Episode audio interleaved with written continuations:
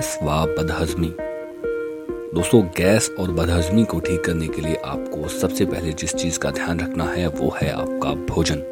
आपको अपने भोजन को सही समय पर ही खाना है। और इसके अलावा आपको जो पानी है, पानी पूरा दिन थोड़ा थोड़ा करके ज़रूर पीना है। क्योंकि जितना आप ज़्यादा पानी पियेंगे, वो आपके लिए सही होगा। इसके अलावा जो आप खाना खाते हो, आप सादा पानी जब पीते हैं तो उसकी जगह अगर आप अजवाइन का उबला हुआ पानी पिए तो आपके लिए बहुत ज़्यादा फ़ायदेमंद होगा।